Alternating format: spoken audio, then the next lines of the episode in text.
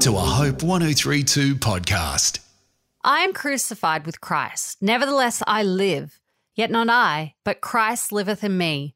And the life which I now live in the flesh, I live by faith of the Son of God, who loved me and gave himself for me. Galatians 2, verse 20 from the King James Version. The Christian life is truly a phenomenal opportunity and privilege granted to anyone who responds to follow Jesus Christ. In John 10:10, 10, 10, Jesus promises his followers, "I have come that they may have life and have it to the full." This is a huge promise backed up by a huge investment by Jesus himself. He laid down his life for us, John 10:11.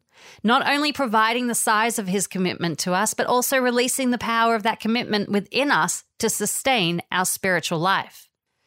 The apostle Paul who also models what it is to be all in in his Christian life, emphasizes four things in his famous Galatians 2, verse 20 statement above.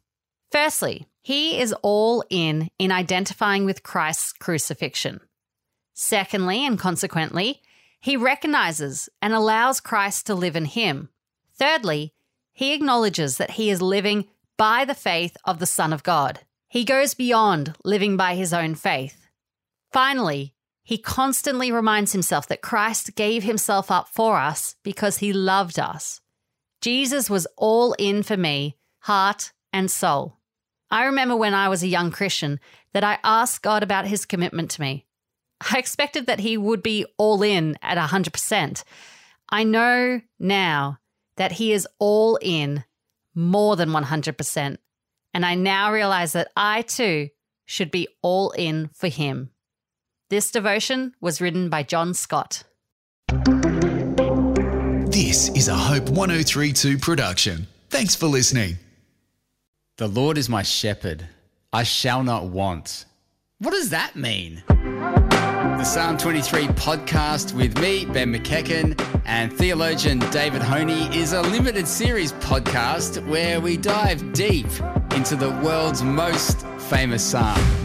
We thank God when we're in plenty. We look to God when we uh, feel like we're being tested. We trust God at all times, regardless of the circumstances, knowing that He will deliver us like a shepherd delivers his sheep.